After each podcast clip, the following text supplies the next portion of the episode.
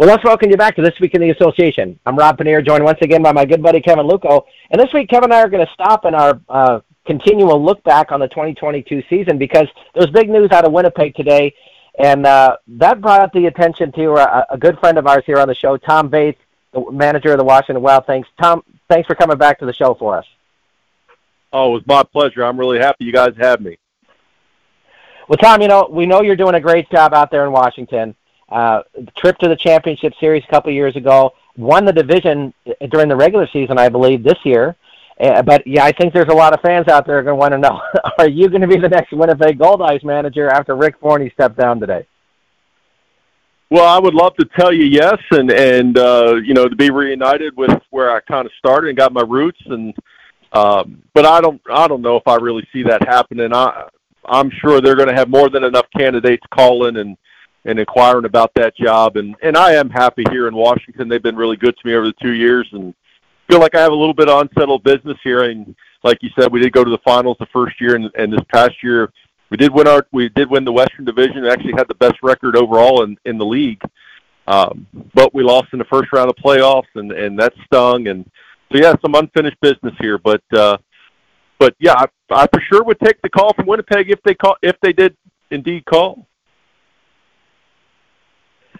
Well, you, you know, Tom, before we kind of dive into that job for a minute, uh, I, I did want to spend a little bit of time with you talking about the job that you've done there in Washington, because I believe when you took over there, they had the worst record in the Frontier League the previous season when they played baseball. I mean, you turned that club around. You get to the championship series and and got to Game Five, if I remember correctly. I mean, what what kind of helped you to be able to to get that kind of turnaround so quickly with the club? Well, there was a core of, of good players already in place. Um, now we did have to tinker with it a bit as as the season kind of got going, and I mean, listen, it was it was a rough start for us. Uh, I think at one point we were nine and twenty one, nine and twenty two, something like that, and I know for a fact after the Fourth of July weekend we were sitting nine and a half games out of first place and, and sitting dead last. Um, but you know we made some moves and some key ones at that. We had a couple uh, key additions coming in. I was able to pick up the start and second baseman off the Mississippi State National Championship Club that summer, and and he was a big catalyst for us going down going down the stretch. Um, was able to bring the, the the first ever ex big league pitcher into pitch for the Wild Things, and and he definitely was big for us down the stretch.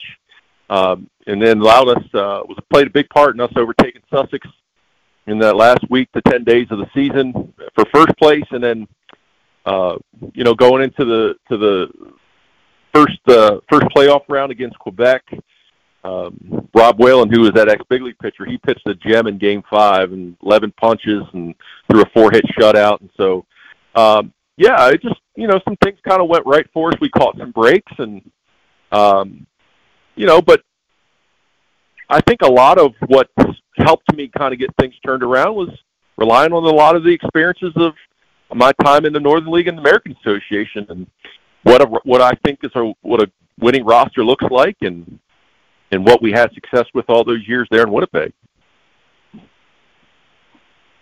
What I thought was most impressive about that, Thomas, and, and please don't take this in a, in a dis, disrespectful tone at all, but you know, you're, you're kind of an unproven commodity in a way. I mean, this is your first managerial job in independent baseball, but man, you got a lot of guys to buy into exactly what you were doing with that team. I thought that was a real credit to how you sold yourself and presented yourself to players to come and play for you.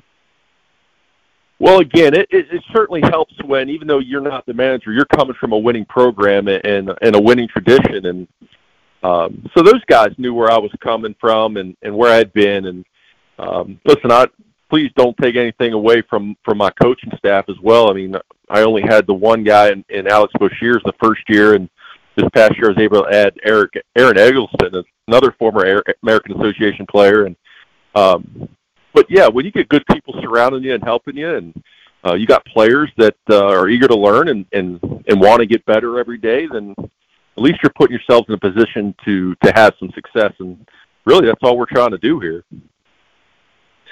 For those that don't catch much uh, frontier baseball, is there a, any sort of distinct difference between the philosophies and the style of play between the Frontier League and the American Association? Uh, for sure there is. I mean, listen, there's there's some clubs, there's some rosters that for sure could compete in the American Association on a nightly basis. I know the American Association managers probably won't like to hear this and whatnot, but listen, I, I think I'm a pretty good authority on that. I've been there long enough, and uh, listen, Pete Incaviglia in Tri City, he puts together a really good roster, and and they for sure could compete. And uh, Bobby Jones when he was in Sussex, and you know, I think I like to think my club could compete. Um, but yeah, I mean, obviously the the experience level is isn't quite the same. Um, there's not the amount of double A, triple A guys as as there is in the American Association. Um, so yeah, the the game is played a little different. There's not so much sitting back and relying on on just things to happen. I mean, most of the clubs here play more small ball and they force the issue a little bit. Um, but yeah, I, I would say that would be the biggest difference um, between the two leagues. Do you find as a manager is it more fun when you know that there's going to be more strategy involved in having to hit guys over and sacrifice bunt as opposed to just sitting back and waiting for someone to launch a three-run homer?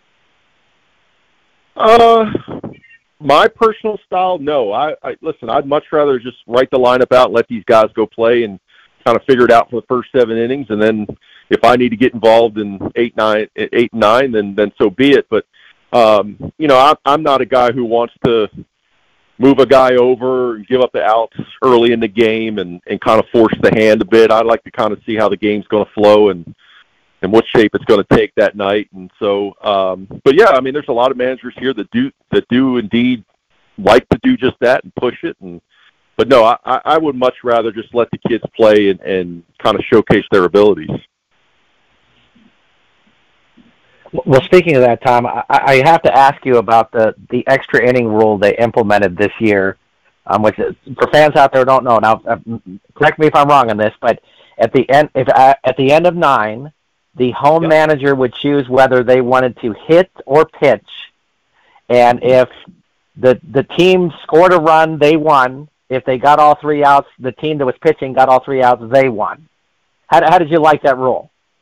Well, uh, so you're almost correct. So we did play one inning okay. of the international tiebreaker.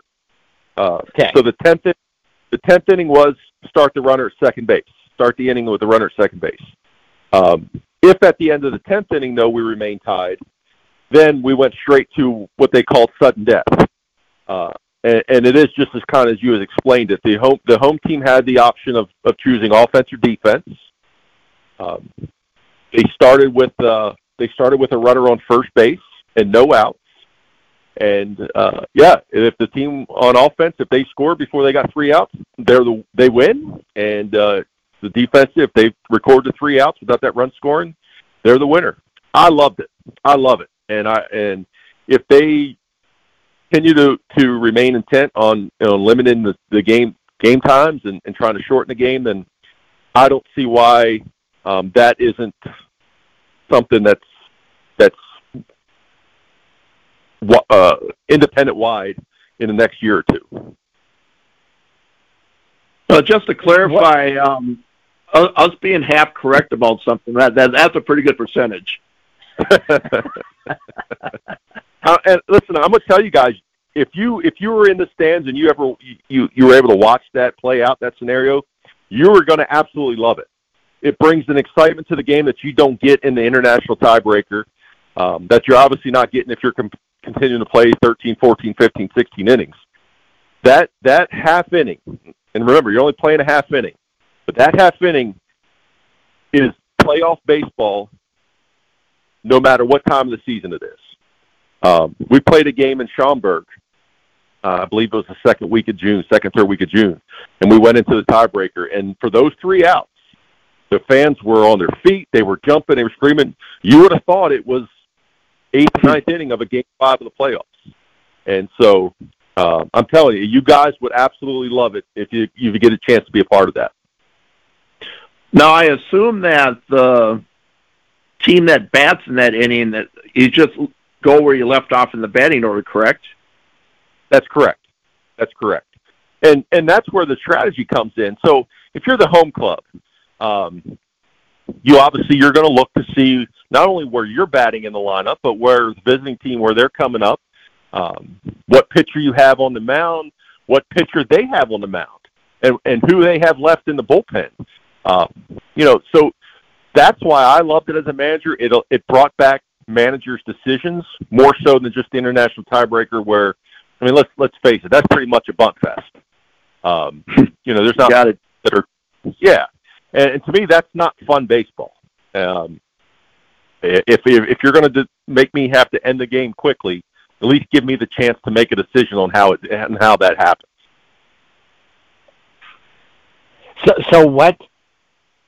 Do you have kind of like an idea of how many times you decided to, like, how many games did you play this season where you had that rule applied, and then how many times did you decide to go for pitching versus hitting? Do, do you know that offhand? Yeah, so we played three um, three sudden death games. Uh, the first game we did was against Pete Incaviglia's club. We did it at home, so I had the choice. I chose to play defense, um, depending on you know, and I, and I based that on who I had on the mound and where they were in their lineup. They hit a flare, broken bat flare that chalked that chalked the right field line. We lost the game. Didn't go our way. Um, the second game was that game I referred to in Schaumburg where Jamie Bennett, who is the manager in Schaumburg, he chose to play defense as well. Uh, we ended up hitting a, a, a two-out kind of a flare into into left center. Uh, I don't know why, but the center fielder chose to try to dive and end the inning. He didn't get there. My guy scored from first base. We win the game. Um, and then the last time, again, I was at home. Uh, it was against Quebec, who ended up winning the championship. They came in. That decision was kind of made for me. My my I brought my closer in in the tenth. Uh, he got out of that. Uh, he came off the field in the tenth, looked me right in the face, pretty much screamed in my face, and said, "If we don't score here, I'm going back out. The decision's made for you." no problem. No problem. Uh, sent him back out there. He got the three outs, and we won the game. Well, so one time of your three, the home team came away with a victory. I'm kind of surprised by that, to be honest with you. Yeah. So, And so we all kind of went into this as managers. We were all thinking, well, it's it's a piece of cake. We're all going to choose to play defense, and uh, you know, like I said, for me, I chose to play defense. I lost the first game. Jamie played chose to play defense. He lost the first. So it wasn't it wasn't just as simple and, and clear cut as we're going to play defense and we're going to get three outs and win the game. Um, like I said, I don't know if I necessarily would have made that choice again in the third game, but when your closer comes out and tells you, "Don't worry about it. I'm taking the ball back and I'm going to get you three outs," um, gets me off the hook, so to speak.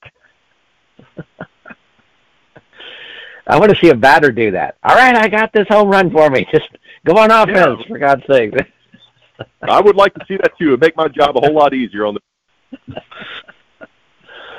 That's fantastic. Well, I'm glad you know I'm glad that you were enjoying that because eh, I'm going to be honest with you, Tom. When I when I saw that rule, I thought that's just absolutely silly. Yeah, I mean, this sounds like a silly rule. I'm, I'm glad it turned out to be better than I imagined. Way better than I imagined. Yeah, and I, honestly, boys, I'm telling you, if you get a chance to ever see that, be in the crowd. You're what it. Eh, like I said, every pitch matters in that inning, right? And so everyone's on the edge of your seat. You're just hanging on it, just like you would in any Game Five playoffs that you watch for many years. With I know, I know we uh, we in Winnipeg had plenty of those Game Five battles with with George in, in, in St. Paul, and you know I remember the thrill of that going pitch by pitch by pitch, and and that's what it feels like, and it's it just brings so much more excitement to a regular mundane game in the middle of the season. And it also brings up the inter- interesting scenario that you could see your team get walked off in your own home ballpark. Absolutely, absolutely, it's definitely happened to me. Uh, that and that's a weird feel. It for sure it was a weird weird feeling, but uh, but again, I think that adds to the excitement. And and listen, I'll be real honest with you. I would much rather just go right to that instead of doing the one inning of the international tiebreaker. Um, let's just go and get a winner uh, and and and be done with it. So um, again, if you're going to make us play that way, let's just go right at it and have some fun with it. Now, one thing I got to ask you about Tom is because a good friend of mine, Alex Broshiers, has been a guy I just loved Alex for the longest time. Um, yep. How do you talk him into getting back in that rotation last year?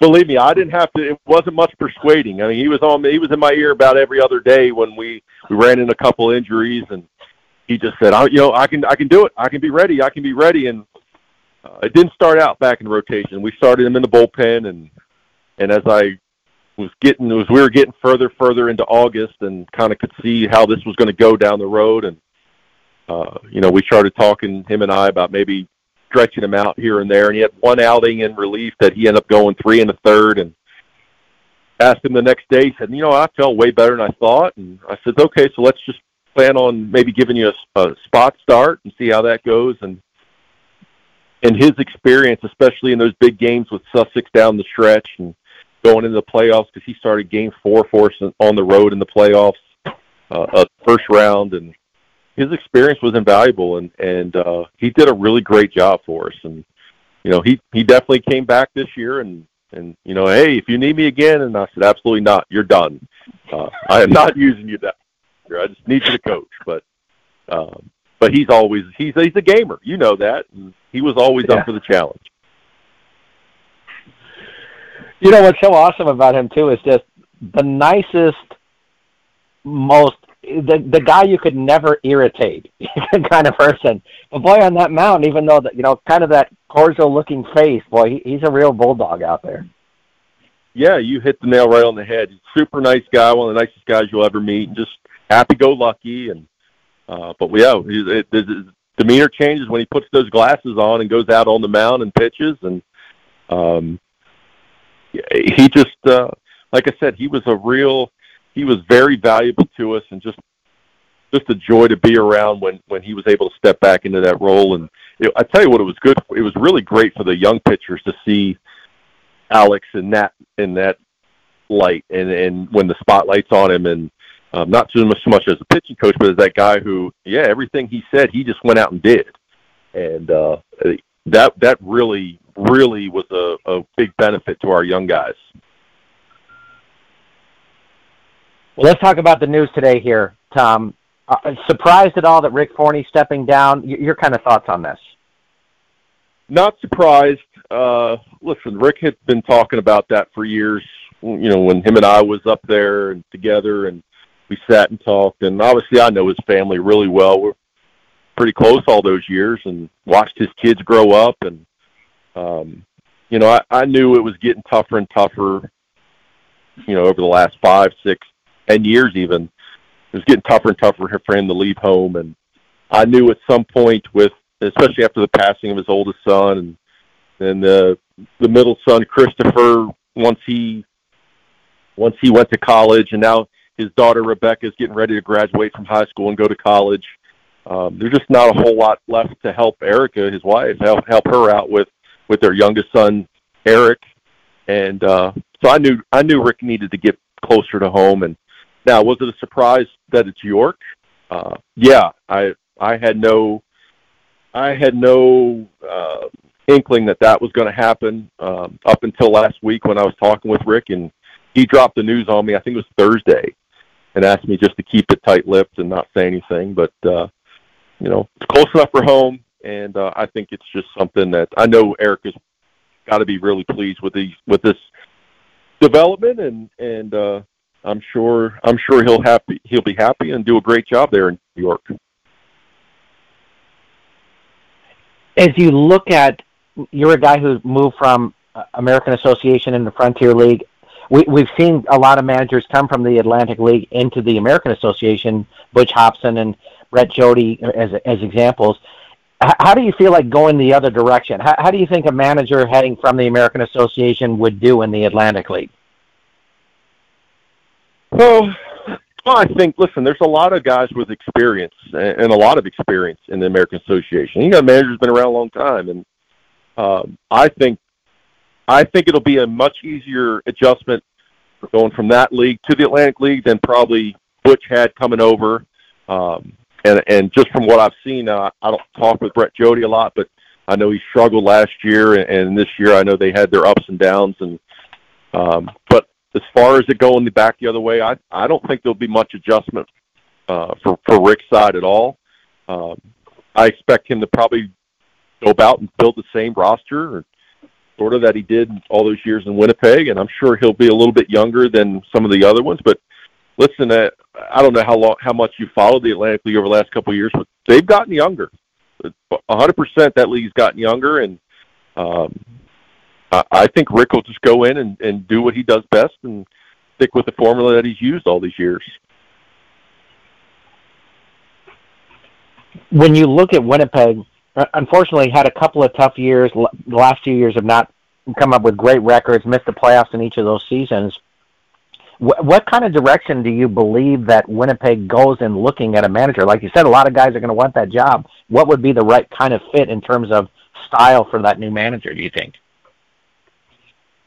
Uh, I, you know, that's a good question, and you know, I don't, I don't want to talk too much out of turn, and and I haven't, listen, I haven't been there in three or four years, so I don't know exactly, you know, if the dynamics have changed much and and what Sam would look for, and I do know Sam likes big names, um, and, and so I'm sure that, you know, he'll he'll exhaust every opportunity and and explore every option into into finding a big name to kind of fill those shoes and um, but yeah, I I do think it's got to I think it's got to be a name that makes a splash. Um, and I don't know if there'll be managers that are currently employed that'll be looking to make that move. And um, there's some tough travel there, man. It really is. And when I know you and I, we all talked about that, the three of us, the last time I was on, and those those bus rides are not fun. They are not fun, and you know, and that uh, but knowing Sam the way he does way he does his job and how he goes about his work, I'm sure, uh, like I said, he'll turn every stone over to make sure he finds the guy that that he feels is best to to lead his organization going forward. You you talk about the bus rides, and when I was in Fargo for the Mir- I'm sorry for the Miles Wolff Cup, the uh, I did I I did a quick road trip up to Grand Forks, and boy, traveling on I twenty nine. Uh, I had heard the stories, but boy, there's in in a as you might hear a quote, there's not a lot of there there, and I can just imagine traveling up and down that all summer. It can't be the most um, fun ride to take. A lot of cornfields. It's a lot of cornfields. Um, you know, and you and and I know we were joking last time about me writing a book of all the experiences, and you know, I've been on that bus at three thirty four in the morning when it's you're riding through thunderstorms that you think you got no chance you're going to see the uh, the sunrise again. Um, you know, I've seen I've, I've felt that bus sway back and forth. Felt like it got up on two wheel, or, you know, on side wheels at the time. Um, yeah, that's that highway can be dangerous for sure, and uh, it's it's long, it's grueling, and you know, so all that comes into consideration when you're looking for your next manager and and what guy wants to get on those 12, 14, 16 hour bus rides and um but yeah, I mean, I don't I don't know. I I'll, I'll tell you this, I'm sure Sam isn't going to have to call many people. I'm sure his phone's blowing up if it hasn't already and Andrew the GM, I'm sure he's going to start feeling a lot of calls and um as I was joking with you guys before we went on, I mean, even my phone's been blowing up today with people wanting to talk about it and what the what you know what what I think they're going to do, and you know, there's been a lot of I've had about seven calls already. Are you going to apply? Are you going to apply? And um, we'll just kind of wait and see how it goes. I wonder with all the mishaps the Goldeyes seem to have been been having with buses the last two three years. I wonder if in his interview with York, did uh, Rick possibly ask, um, so could you tell me what year and what model the team bus is? I'm sure he's probably had enough of those. I could tell you this, right? Rick in York, he's his longest bus ride is going to be down to Gastonia, in, in High Point, and so you're only looking you're only looking at about six seven hours. So I'm sure for Rick that's going to be it's going to be like a 20 minute cat nap for him on that bus. So I, I'm sure that's that, that's the least of his concerns right now. You know, all I'm thinking though, Tom, although it's only eight letters, I'm thinking there's no bigger name right now than Tom Vaeth. You know, I'm, I'm just I'm just throwing it out there. so, uh, uh, like, listen, I again, w- would it be nice to go home and, and kind of, uh, you know, revisit where you started and get your roots again and see a lot of the same familiar faces in the stands and whatnot? And um, for, for sure. Um, but I, I don't want I don't want anybody to think that I'm not grateful and I'm not happy here in Washington. Because uh, for sure I am. The, the ownership, the from top down in this organization has been nothing but good to me. And um, but yeah, I mean, I will say again. I'll say this: you're not the only one that said that to me today. Uh, but, but I don't know. Uh, I'll ask you guys. Who do you who do you think? I mean, what what what names do you think stand out for you, other than obviously mine right now? I I got a dark horse here, and you know you you alluded it alluded to it uh, a little bit earlier that Sam's going to want a name. Mm-hmm. Well, what name is more synonymous with Winnipeg Goldeyes baseball than Reggie Abercrombie? Reggie's one of the ones I talked to today about that. Um, I, I, I will tell you this, uh, you know, I think that'd be a good fit, and I know Sam loves Reggie.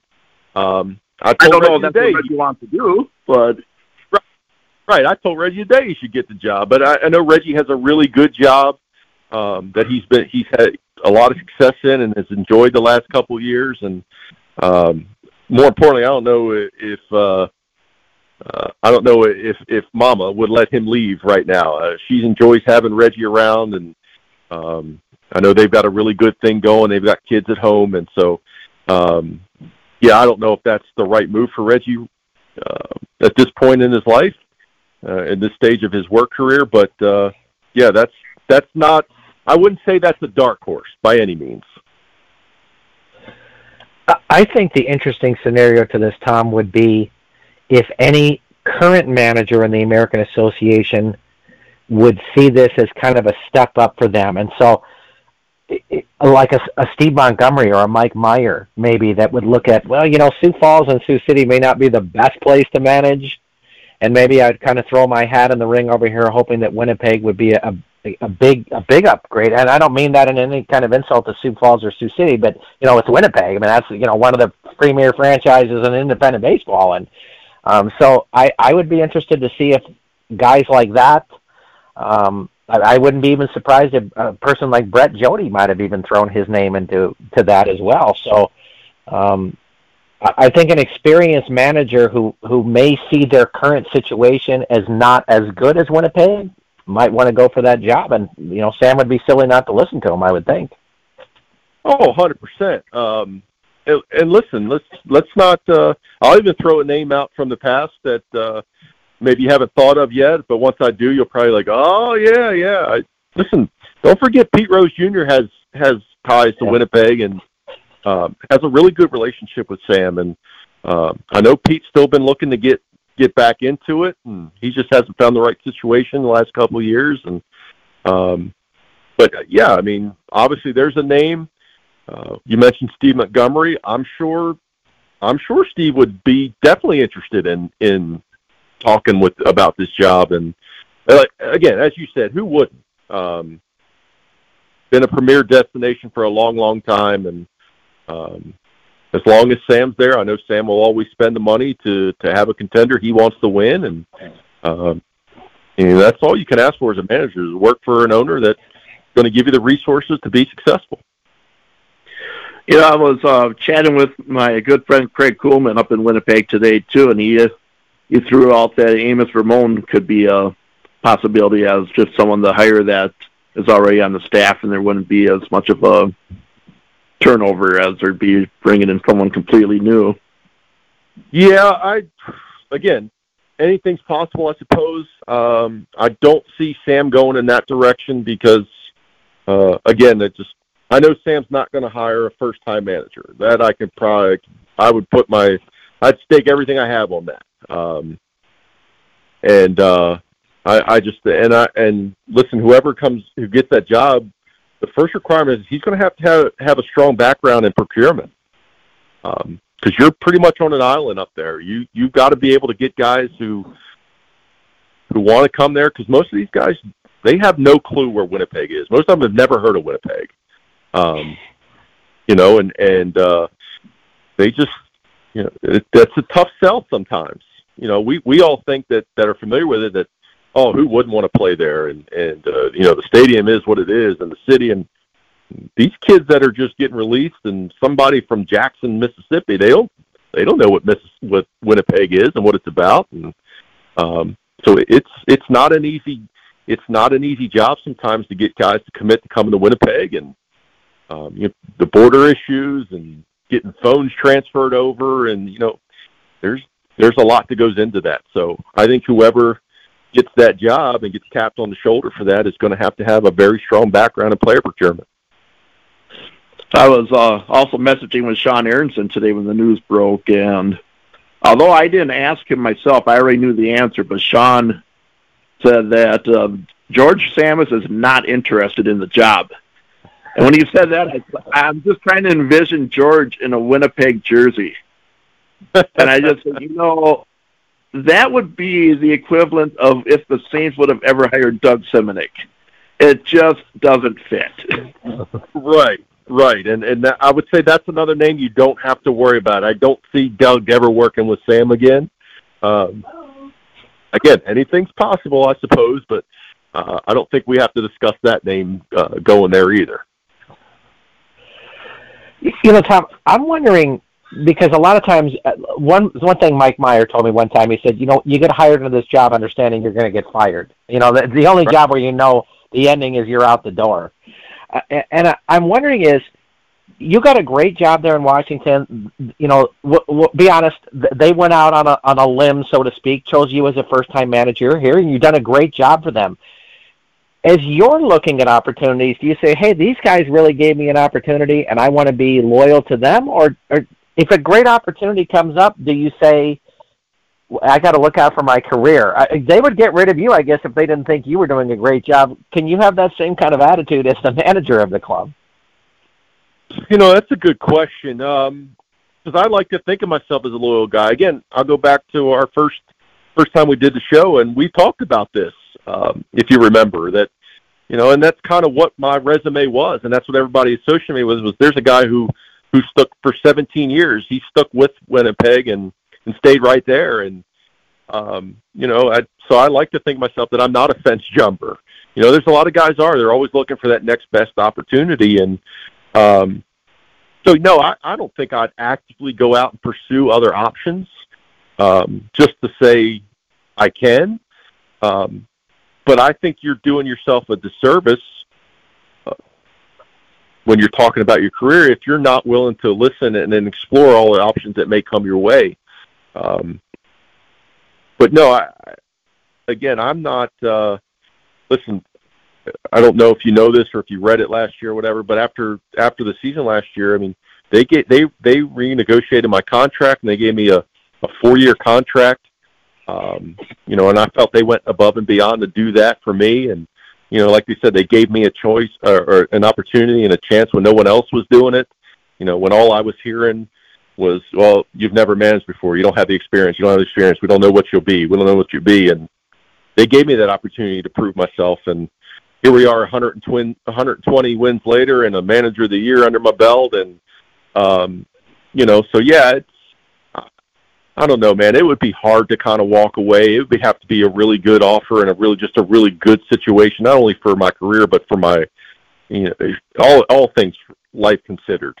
Um, it'd have to be the right time and the right fit in my life for that. And um, but like I said, I you make a good point. I mean, it, they always have the option to walk away from you as well. So you you always have to look out for number one and take care of yourself the best you can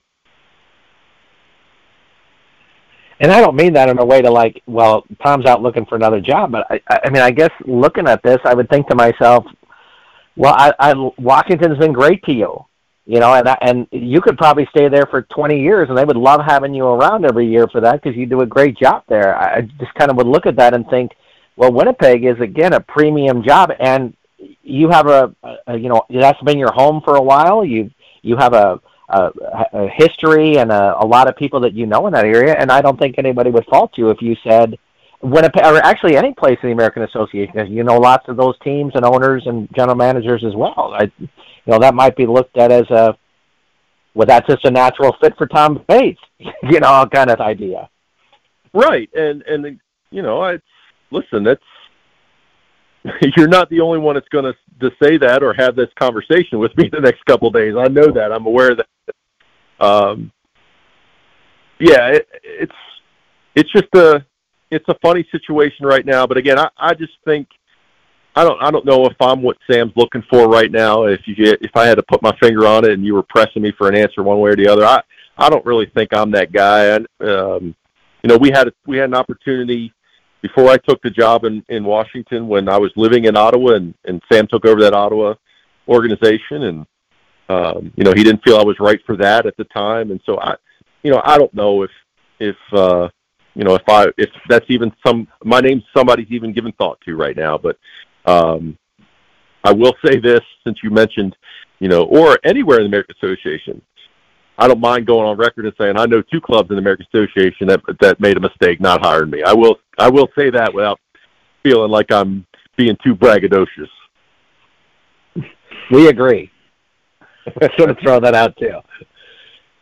You, uh, you know, and I think from the other side too, I want to say, Tom, is that I think the level of managers, and I don't mean to make it sound like there weren't great managers in the Frontier League before, but you know, Pete Incaviglia, you said came there, uh, obviously a well-established guy who's proven himself over and over again. I look around at that list of managers in the Frontier League, and I go, "Wow, that's a pretty impressive group there." It is, and I and I think it's going to continue to get better. I mean, listen, there's they've made some changes to this league, and, and as far as the, the roster, the roster rules, and, and and what constitutes the roster makeup um, obviously, it's going under the banner of a major uh, MLB partner league. Um, so I, I do think there's going to be there will be more manager turnover uh, and more names coming. I know Jamie Bennett loves it in Schaumburg. I know he has no interest in leaving. I know Pete's very happy in in Tri City. In fact, he just re-upped again. Um, Pat Scalabrini is Mr. Everything in Quebec, and rightly so. And he just won another championship there. Um, does a great job. Bobby Brown, ex manager in, in Amarillo and in Lincoln, is now in Ottawa. Uh, he did a really good job, got them into the playoffs in their first year. Um, there's there's a lot of good managers, um, you know, and and again, I, I just I think there's going to continue. There'll be more and more coming into the league because the league is is getting stronger. And don't forget a guy like Andy McCauley too, who uh, you know those that follow the the Northern League and and Fargo know very well. Right. Uh, yeah. You, and thank you for reminding me. And obviously, that's not a slight on Andy at all. I mean, Andy does a great job there and uh, has thousand wins under his belt, and you know, won the championship there a couple times. And I know he's very happy in Evansville. The Evansville uh, ownership love Andy there, and, and rightly so. And so yeah, it's this is definitely not a league where you're you know you're going to go onto a go into a game where the other guy in the other dugout doesn't really know what he's doing or is overmatched. And um, you know Florence in our league just hired Chad Rhodes as a manager, and Chad pitched in the American Association uh, with Fargo and Gary, and um, so so yeah, I mean there's familiar names around, and and uh, like I said, I think it's just going to continue to get better you mentioned the 1,000 win mark, and getting back to Rick Forney, I know he's on the cusp of that, uh, probably uh, two or three seasons away. And I guess it'll be disappointing for us that follow the league that we won't be able to watch when when that happens. And maybe with them being a relatively new manager out east, it might not get the get the press that it deserves. But you know, such is life, I guess. Well, yeah. Listen, it's it's kind of sad, and I don't. know, I'd like to get your take on it and how you guys feel about it. You know, but you think of what's transpired over the last couple of years. Obviously, near and dear to your hearts, the St. Paul Saints have left. Uh, at least the Indy version of it in the American Association. They they're gone. Uh, you know, Doug Simunic is is not a part of it anymore. Um, you, you know, there's turnover in Lincoln, and and um, you know, Cleburne seems so far away, and, and there's new faces running it down there as well. You know, the the Robertson boys are out of it that, that ran Wichita and Cleburne for a while, and it's just, um, you know, to me it's kind of sad now. Rick Forney's not a part of the Winnipeg Goldeyes anymore, and it's just, you know, the heydays of of what it was, and those rivalries not only on the field but also in the managers' parts, and it's just, you know, those were those were great times, and it was a lot of fun. I know you gentlemen had a lot of fun covering it and being involved in the rivalries and then the road trips and stuff. And like I said, I I'd just be happy. I'd just be I'd be anxious to hear your thoughts on that, on, on all the turnover the last few years. It does seem like a different league, and I guess where I'm at in Minnesota right now, I feel like I'm in the middle of nowhere. And if it wasn't for all the ways to watch now between association TV and social media and that, I would feel really disconnected from everything. But I feel like um, you know all those guys and teams have moved on, but they haven't found a way to get rid of Robinette yet. And until that happens, there always there will always be a connection from the old guard to the new guard. well, you know, but that's important, right? To to kind of close close that gap and keep the history alive and and tell the new generation of fans that you know what it was like back in the heyday and um, you know how some of these rivalries came to be and some of the great managers that were there and are gone now. I mean, you know, one we didn't mention, Greg Tagert, right? I mean, his first year without yeah. Greg there, Gary, and um, again, I don't, I don't mean to put myself in that same vein as the Tsamises and Simunics and Forneys and Tagerts and stuff, but you know, being there 17, 18 years with a lot of those guys, watching them, you know, come aboard like Tagert and and watching, you know, when Rick Forney was just a pitching coach, and I was there for win number one and championship number one, and all, you know, and it's just it, to me, it's a little sad to look back and think of all those guys, and now they're all pretty much gone.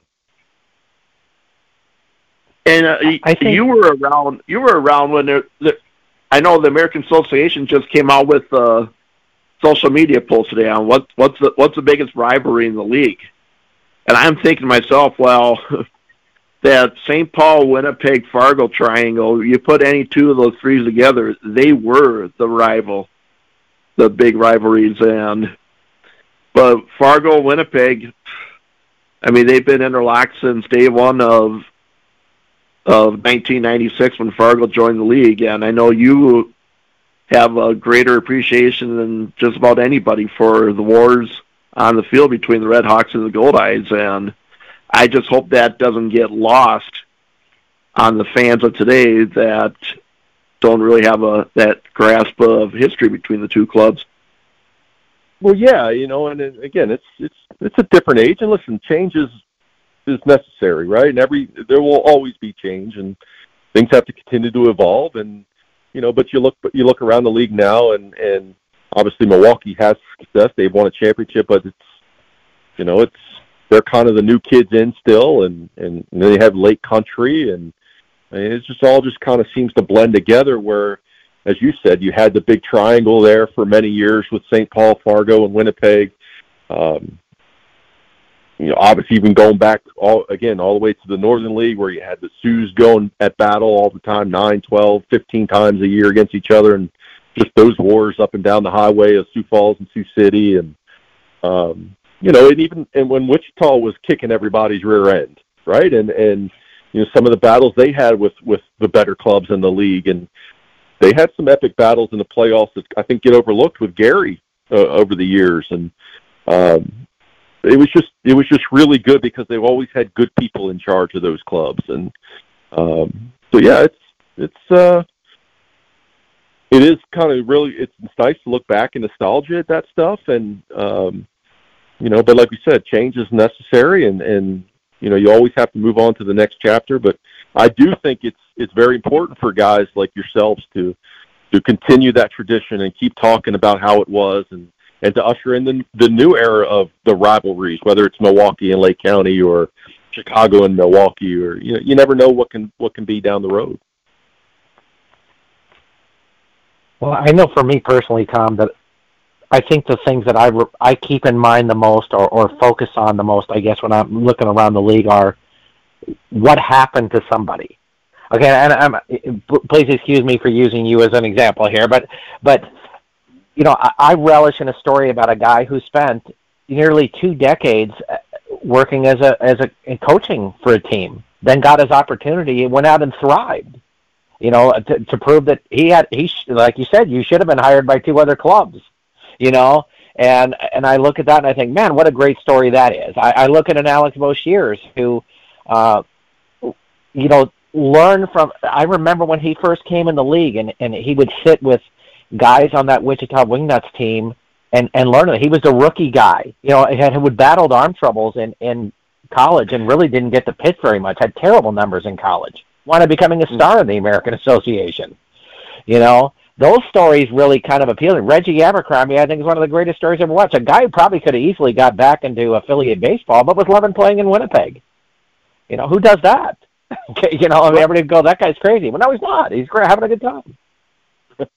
well, yeah, and I'll take a step further, and you think about all the of the great guys that came that came through St. Paul, uh, whether it was yeah. in the old state or the new one there for for a couple years, and uh, just the amount of of talent that you know, going way back to when Marty Scott was running things, and and uh, you know, just the amount of talent that came through a small town, uh, and not to say anything about St. Paul, but just a you know small out of the way town when you're talking about guys that were big stars on the big stage, uh, and now they're playing at Midway Stadium, right? And um, you know, it's just for what that was in that in that era of time. It's just uh, I mean, nothing can take away what that league stood for then, what it stands for now, and um, you know, it, it is hard. I, I'll admit, it's hard being on the outside of it. I mean, I still watch the box scores. I still make sure I pull up the app every day and check the scores on what's going around in the league. And um, you know, I like to know what George is doing in Kane County, and we still text and talk. And uh, you know, I try to stay in touch with a lot of those guys over there, not just from the business side, but from the personal side. And you know, they're whether you want to call them friendships or um, acquaintances or just rivals on the you know in the other dugouts and stuff, but there's still a history with those gentlemen and and uh, like I've said plenty of times before, I like to think I learned from all of them, whether they liked me or I didn't like me or I didn't like them. And uh, you know, case in point, Doug Simunic. And again, I I know we talked about this before, but you couldn't help but respect what he did on the field. Uh, you can't take that away from him. Whatever you felt from him personally, but you know that there was a lot to learn from watching him go about his job. And same way with George Tsamis and Greg Tagert, and George Rick Forney, and and uh, you know all Hal Lanier back in the day, and like I said, Marty Scott, and you know we can go on and on. And it's just uh, you know it was it's it's a really good league, and it's and I think it's something that we all whether whatever part we played in it, big or small, we should all be proud of it. In mentioning Doug Simunic, there was talk in Fargo after the Red Hawks won the championship. I went upstairs afterwards, and you know there was um, a few people saying, you know, it would have been nice to bring Doug back for this, so just so he could have been there to see the Hawks finally win another championship again. What's your take on that? Let's just get your thoughts. You you've been in this longer as long as I have. What's what's your thoughts on that? I it would be nice I, for what that. Say what you want about his style, and I know like it's it's it's common knowledge amongst us in the business. He tend to rub some people the wrong way, but like you said, you can't you can't disparage what he did on the field, and and what whatever caused the breakup up there. You know, it's been a lot of years now, and I just wish that they could have patched it up by now, and that um, Doug could have been there. You know, just as a just as a, a fan, or you know, someone go, going on the radio for a few innings and talking talking um, Red Hawks baseball, and it would have been would have been nice to have him part of things up there, but maybe somewhere down the line, um, you know, as the years go by, uh, start forgetting about the bad stuff, and maybe they'll bring him back for some sort of ceremony or something or another. But like I said, it just would have been nice if they could have patched it by now and he could have been part of things up there. Yeah, I agree with you, and that's kind of what I was alluding to a little while, a little while back. It's just um, there's a lot of guys, uh, and we've already mentioned the names, but all those guys they put a lot of blood, sweat, and tears into this thing to make it what it is now, and uh, you know, I, I don't think we can ever, you know, we definitely shouldn't overlook their contributions to this thing. We should never forget what they've done to, to pave the road for the next generation of managers, the next generation of players that are coming through this, and um, and the next generation of fans. Um, they they need to know about the history, and again, that's why I'm glad you guys are doing this, and I'm glad you guys take the time to put these these shows out, uh, the blogs that you write, and um, you know, I, I know from my my point being on the field, you know, I, I would watch the fans, and, and I, uh, even though I may not have got to talk to them as much as I, I would have liked, but you know, um, and please forgive me, I, I don't know his last name, but uh, the gentleman that was a fixture at St. Paul, his, his first name was Bill, if I'm not mistaken. Bill uh, Tyler. Yeah, you know, let's play hockey. You know, after at the end of the anthem and everything. You know, passion that like Bill brought to it. This, you know, and and there was fans like that everywhere. There's a uh, passionate, hardcore fan base in Fargo all those years. I know they were screaming it at me and hating me. Uh, you know, but that's what made it great. And uh, you know, and same thing with Sioux Falls, and you see the same people in Sioux City over the years, and and, and so on and so forth. And I have friends in Lincoln that were season that are season ticket holders there, and that I've met, and just were nice enough to sit and talk with us at the edge of the dugout and things like that. And so, um, you know, that's that's important. It's important to have that that connection, and and again, people like yourselves that are that are out there promoting it, and and not only for the league but for these players. And it's it's just it's something that that I know oftentimes gets overlooked, but you know, and it's not talked about enough. You know, we, we need to start doing a better job of that. I think, and uh, kudos to you guys for doing that. I think the league establishing a Hall of Fame is a step in the right direction. I just hope that they're they go about things the right way with it, and you know, I guess until until they don't, I you just got to have faith that they will, and I think that'll go a ways towards um, recognizing the past, and fans can read up on the inductees and just exactly what they meant to independent baseball, in particular American Association, and before that the Northern League. Now, is there is there talks? Is, is that in talks? Is that something that's been discussed? Yeah, or? that's going to happen. Yeah. Okay. Good. Well, I don't know. Good. I don't know about physical Hall of Fame, but Miles Wolff was the the first inductee that was announced at the All Star game in Rosemont last summer. Okay. Okay. So, so you guys have asked me some questions. I'm going to ask you a question here. What did you think about the level of play? Do you do you feel like it's gone down over the last couple of years? Uh, do you feel like it's it's on its way up? Do you feel like it's better? What do you think of the, uh, level of play in the American Association uh, present day? Rob, I'll let you go first. Thanks. Well, um, I got my okay. answer. I was being polite. to be honest with you, Tom, the offensive numbers are up, and I think that is because pitching is south. Uh, I, I I think a lot of people were expecting. I think if you went to 12 managers in the American Association and said, "Wow, this what did you two years ago?" If you said, "What do you think this contraction is going to look like in minor league baseball?" Well, we're going to be flooded with minor league players, and we're going to have a whole lot of guys out here. That never came to happen. As a matter of fact, Major League Baseball took most of the good pitching, I think, from both from all of the independent leagues, and I think that has led to very exciting games. But um, I, I think, unfortunately, the level of play is down a little bit just because I, the pitching is just not as good. I don't think. Okay, Kevin, do you?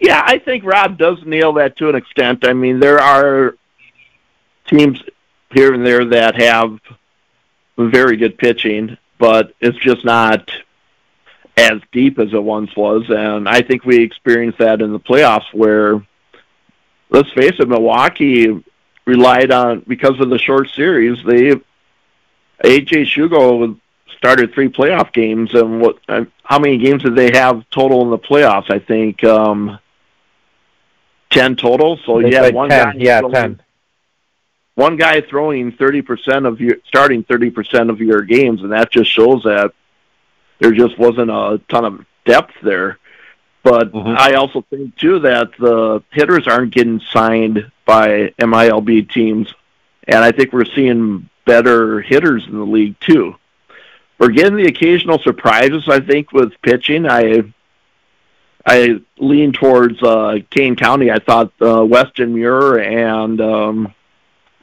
help me out with the other guy, Rob, Jack Fox.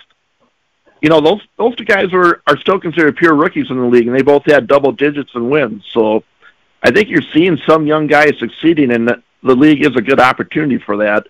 But generally, I think it is there are a lot of nights where we're seeing nine, seven, ten, eight games, and I don't know. To me, I would rather see a a good um, four to three game done in about two and a half hours.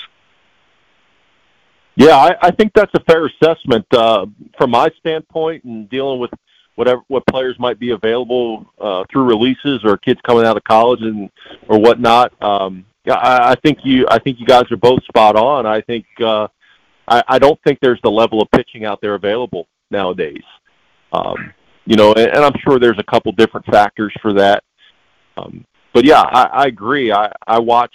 Listen, when a guy like Max Murphy, who's hitting 30, 31 home runs and driving in, you know, 100, 110 runs, and when he's not getting signed, um, you know, yeah, there's there's good hitters that are out there that aren't getting opportunities, and um, you know, and with with the contraction down to 180, and and I don't know if you guys have heard this or not, but I was told MLB is going down to 165 uh, for next year. So, um, yeah, there's going to be some there's going to be some guys out there that if they choose to play indie ball, there's going to be some good players available, and uh, I think it's going to be definitely more on the offensive side than it is the pitching. And and uh, like you said, there's it's funny you say that because Reggie sent me a couple texts during the summer, and you know one of them was, "You see how many guys are hitting 20 home runs in the American Association this year?" that was that was a big number. That was a rarity. Yeah, that was yeah. a rarity. As recent as five years ago, nobody was hitting 20 home runs. The guy hit 15, 16. That was, you know, listen, up until Brett Adam Brett Walker, right? Like, you know, Reggie yeah. would always at 15, 16, and you know, up until up until Walker started doing what he was doing, it wasn't. You didn't have that kind of guy there, and so um, now it seems like the, every team's got at least one guy's hitting 20. Uh, Gary had their and, first 20 home run hitter ever. Right, you know, and obviously it, it, it helps that they they've moved the, the fences in a bit in that part, but um, but uh, yeah, it's not the only reason. You you guys are right. The pitching's down a little bit. It's down in all the leagues. Um, I've seen guys go to the Atlantic League that are hitting 350, 360, and I've seen them in other leagues that couldn't hit the ball in the infield, right? And so um, struggle to hit 250, and that just tells you all across the board in any ball, it's the pitching is down, and and all of us are fighting over whatever good arm becomes available. Do you find yourself as a manager? You know, I mentioned the two guys from Kane County. Is it? Do you find it? Is it exciting when you do sign a guy that's fresh out of college? You take a chance on him and he pans out. Is there a feeling of satisfaction there? Like, boy, I, I hit right on this guy, and you can't help but to feel proud for the player too. Oh, a hundred percent. It makes you, you know, at least you can for that brief amount of time makes you look like you know what you're doing a little bit, right? you actually have an idea, you know, how to go about your job. And and listen, two years ago I had the rookie rookie pitcher of the year, and I was lucky enough to have it again this year. Uh, and they were both kids that had never played in pro ball before. Um, yeah, so yeah, for sure there's some pride in that, and and uh, yeah, you feel good for the guy for the the player, and and um, you know the one from 2021 he he was able to sign with the Royals and and he finished up the the season this year with the Orioles. And um he's a Minnesota kid actually. And uh so yeah it's it's always good to give those guys those opportunities. And and for them to prove you right is just the the cherry on the cake. You know Tom in an American Association we've had some great combinations like I think you look in Sioux City and you look at Steve Montgomery and Bobby Post have become you know, at the hip have, you know, made Sioux City into quite a team, especially for pitchers that want to get their career going on. In St. Paul, you saw George Tsamis and, and Kerry Ligtenberg that way. Are we going to see that combination with Tom Vaeth and Alex Boshers? Is that going to be the next great manager pitching coach matchup out there? Well, I'll tell you this. Right before I went on with you, Alex sent a message and said, I got to talk to you about something important. So Uh-oh. I don't know. Uh-oh. Alex. Uh oh. Uh oh. I don't. I don't know if you guys know this, but Bo got married at the end of the season last year, and um, oh, right on. You know, yeah, and he married a great girl, and Megan, who he dated for a long time, and um, you know, and, and Megan's been great. She's she's encouraged him and supported his his career into this, and but you know, at some point, you know, those that uh, they're going to want the the sound of little feet running around, and so I'm not sure. I'm not sure how much longer Bo has to do this before he wants to get on with life and and being a parent and have kids, and so um, so I'm not sure. I know I'm going to stay around until they tell me to take a hike. Um, but yeah, I don't know. I will I will have Bo as long as they as he wants to. But that's for sure. Can can, so can we have a might per- be seeing the first member of the Boshers bullpen? I, I, I want to know, Tom. Can we have a first here on the show? How about if you just call Alex right now? He can give you the news on the show, and uh, we can have that as a scoop for tonight. How about that? I'm just kidding. No, would I wouldn't put him on the spot here. I I don't know. Maybe that's not what it's about. Um, I I, I know he did have an offer and he had some um, some opportunities to go to Australia and be a pitching coach.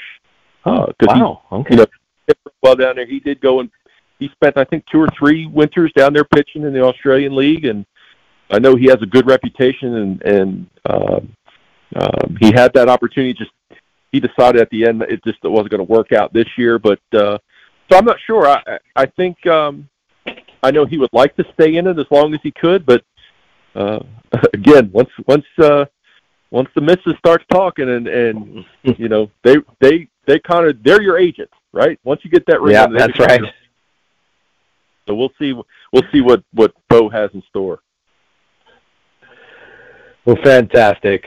Tom, we appreciate you coming on here with us tonight. But you know, since you're you're you're a veteran now, this is your second appearance on the show. You know that you get to give us a final thought. So whatever you want to talk about, Tom, the floor is yours. Uh, so I guess it's fitting for this show to uh, to talk about Rick Forney and the fact that you know it wasn't easy for him to step in and replace Hal Lanier uh, when he took over in Winnipeg, and and the fact that he stayed there and did what he did. Um, brought the the or, the organization their first championship since 1994 uh, when we were able to win in 2016, and then uh, to repeat in 17. And I, and I'm if I'm not mistaken, we are the last organization to do that to the to to this date.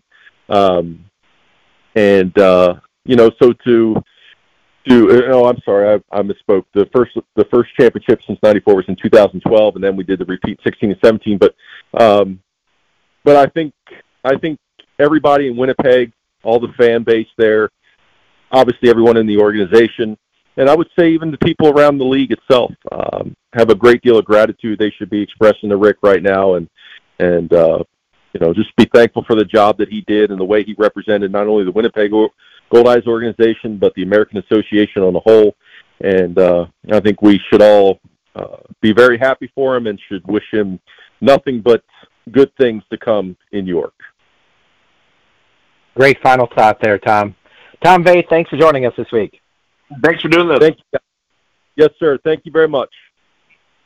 Well, Kevin, we got a little bit off the uh, track today and, and, not continuing on our series, but having Tom on to talk about Rick Forney and the big news and just hearing what's got Tom's got going on out there was was exciting time for us tonight on the show.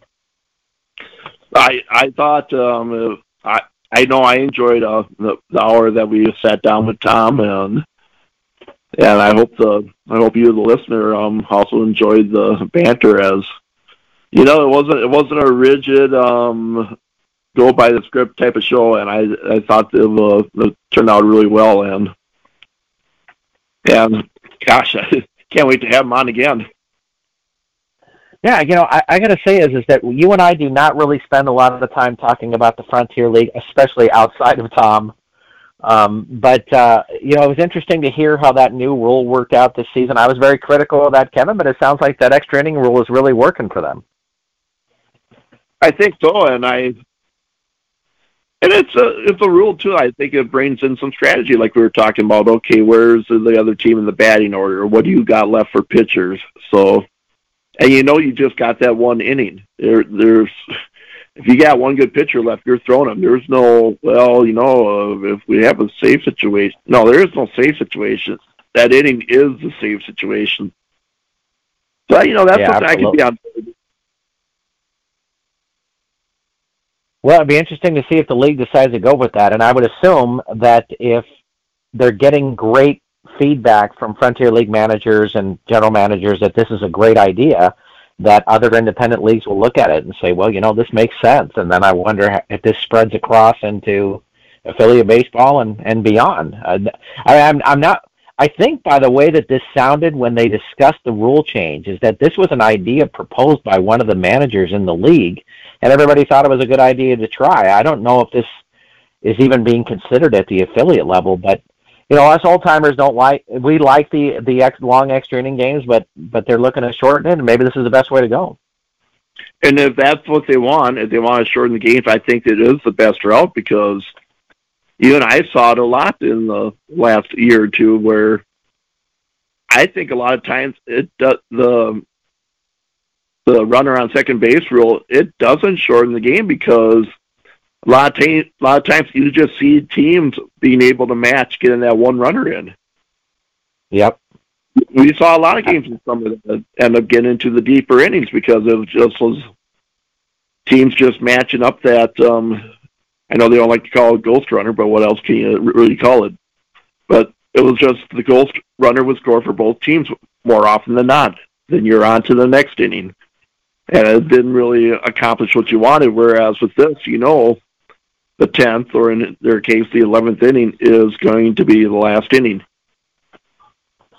Yeah, I, you know, I, I think that's funny you mentioned that because one of the interesting things I saw in the American Association this season was a team would score in the top of the tenth, and in the bottom of the tenth, the team came right back. The home team came back right right back and got that run back. A lot of the times, got two runs out of that inning to wind up winning the game. I, I think we saw a game this season where a team scored three or four in the top of the tenth, and the home team came back with five in the bottom half of the inning to win.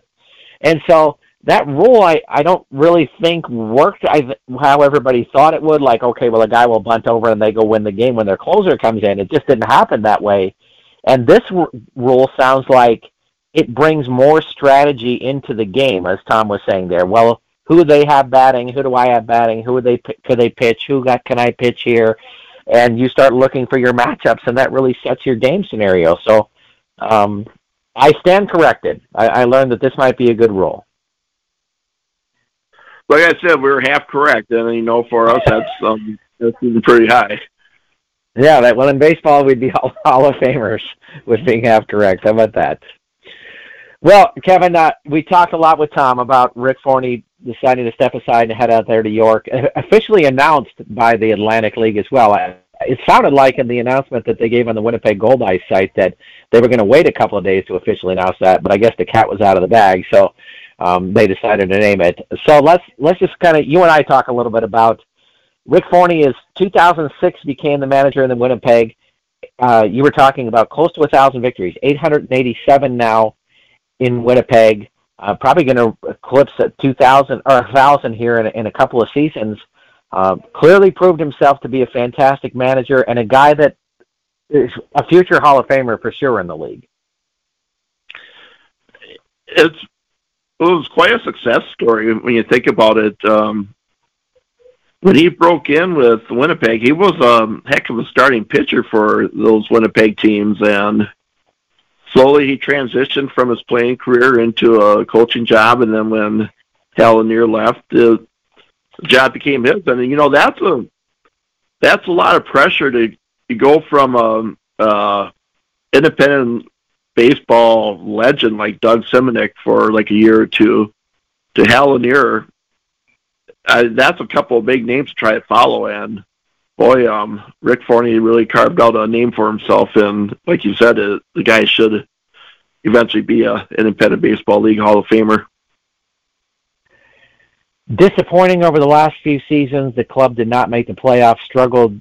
They did make this season. Well, they did make um, this but, year, but dropped in three games. You know, yeah, and and you know could have potentially won that series uh, if Max Murphy isn't hurt in the first game of of that series out there. But had a couple of disappointing years the previous years. Um, but Rick has a few championships under his belt. Has been a guy that has proven to be a true winner. Built some incredible clubs. That 2006 2007 clubs were absolutely spectacular and Reggie Abercrombie is going to be a guy that we're going to be talking about in the American Association as just a Hall of Famer for a long time. So he had a lot of great players he brought around there, turned Kevin McGovern into one of the best starters in the league. Um, just a, a guy who knew how to get talent and get the most out of it. And, and a lot you could say positively about him for sure. Did you just open up uh, another potential candidate? Kevin McGovern. I think that's uh, a very. If he decided to hang it up and and wanted to get out of Fargo, you know, wanted to manage, I I, I could totally see that. So uh, because I mean, he gave, he gave every indication after the after the Miles Wolff Cup Finals that it was it for him. So you wonder, you know, like we said, um, Sam wants a name, and maybe maybe Kevin McGovern goes back to Winnipeg and gets a job. But that'd be awfully tough going from being an active player to right away being a manager and having to make those connections in order to find players. So, but you know, we've seen weirder things happen. And, and I think you're talking about the biggest deal of all, Kevin, is that um, how much does Sam Katz expect the new manager to fill this roster? Rick, Rick Forney actually uh, obviously did most of that, if not all of it, there in Winnipeg. And so, is he looking for a guy who is 100% the person building the club, or is he looking for a person to primarily manage and work with him on building the club? So, uh, Kevin McGovern clearly has a, a, a playing right now, he clearly knows lots of people. It's just a question, I guess, you could look at is whether he could wind up getting with agents and coming up with a roster that would make this a winner. So, um, whether he's considered or not, I don't know, but uh, definitely a very smart guy and would be a great addition up there if they decided to go with him as the manager. Well, past that, Kevin, we do want to say that uh, despite this, Winnipeg did last week uh, exercise other options on uh, the majority of their players out there, including Max Murphy, which we hope that broken leg heals quickly and that he's back on the diamond. Um, we'll talk more about Winnipeg later on as we break down their season with uh, them when we get closer to probably sometime in December when we get to them. But uh, not much other news going on around the American Association. Uh, except for uh, Lincoln has a new GM out there, Kevin. Shane Tritz got back into the game. He was, um, you know, he's got a long time baseball pedigree. He's known mostly in these parts for being a long time general manager of the Sioux City Explorers, but he heads um, he heads a little bit south into the west as the new general manager of the Lincoln Saltdogs. So that's exciting news out there. So Lincoln, uh, I the interesting thing I was thinking these Kevin's is when Kevin is when a, a new general manager comes in, you know, they want to have their own stamp on a team. I I, I don't think that that he comes in there and, and Brett Jodie's job would be in, in jeopardy in any way. But uh, you know, GMs like to have their own guy at the helm, and uh, so I've wondered if that, you know, what that relationship winds up working out. I think you you you give it a shot, and you know, we've seen it in hockey too, where general managers come in and either they right away want to bring in their own coach, or sometimes they'll give the current coach a shot and they'll find out that hey, you know what, we've got a pretty good thing going here. So I can't imagine he's going to do anything too drastic in Lincoln. Well, that's pretty much it around the American Association. Out in the Atlantic League, uh, Hagerstown, which was a single A team, I believe, in the South Atlantic League, uh, if I remember that correctly. Um, broke ground. They will be a new Atlantic League team in 2024. They broke ground on the building the stadium. Um, so it looks like they will be a. Uh, do we have a, a size attendance on the new stadium here? It does not say that uh, in this particular article, but multi-million dollar stadium. I think 44 million is what they paid for this to build the stadium out there. So uh, Atlantic League getting another team for next year. Um, Frontier League did not have any other exciting news going out there on, on out there, so I think that that is all of our independent news for this week, Kevin. So um, that takes us to the best part of the show. Kevin Luco, final thought. Well, final thought's going to be uh, just a add on to um, actually another news item that um, we didn't talk about yet, and that is for um, fans that are starting to miss the American Association product. Uh, things are getting ready to crank up for the Australian Baseball League, who will have a full-fledged season for the first time since the pre-pandemic era.